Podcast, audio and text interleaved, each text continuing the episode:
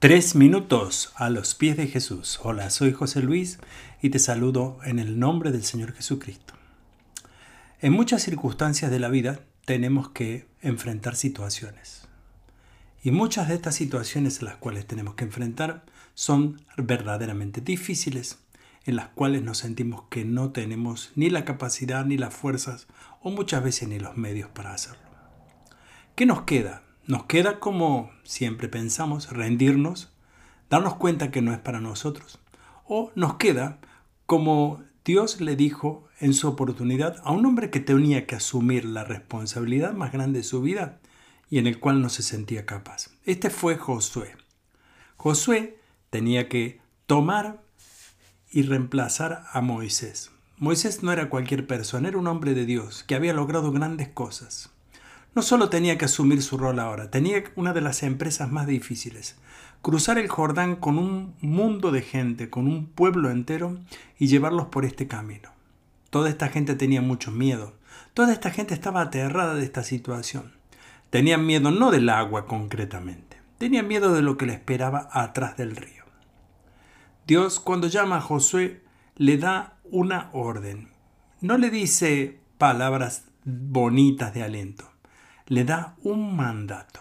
El mandato no era cumplir algo, sino era hacer algo. Y escuche bien lo que dice Josué 1.9.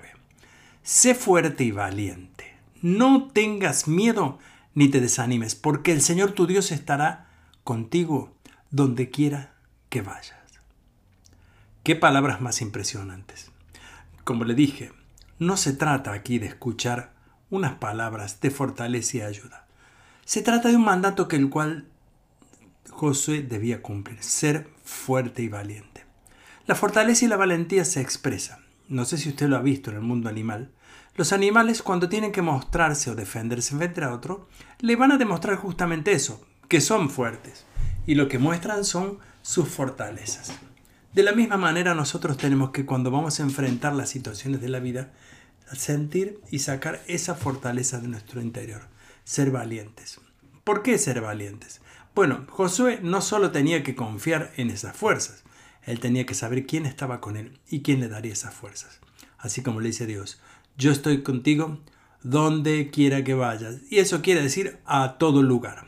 Y también quiere decir al cruzar este río, también quiere decir con el mundo que te vas a confrontar, también quiere decir con los pueblos que vas a tener que luchar, etcétera, etcétera. Yo te digo hoy, y te doy este mandato en el nombre del Señor a ti, sé fuerte y valiente. No tengas miedo ni te desanimes, porque el Señor tu Dios estará contigo a donde quiera que vayas. ¿Y tú qué piensas de esto? Nos gustaría escuchar tu testimonio y opinión. Nos los puedes dejar en iglesialatina.com. Que tengas un día muy bendecido.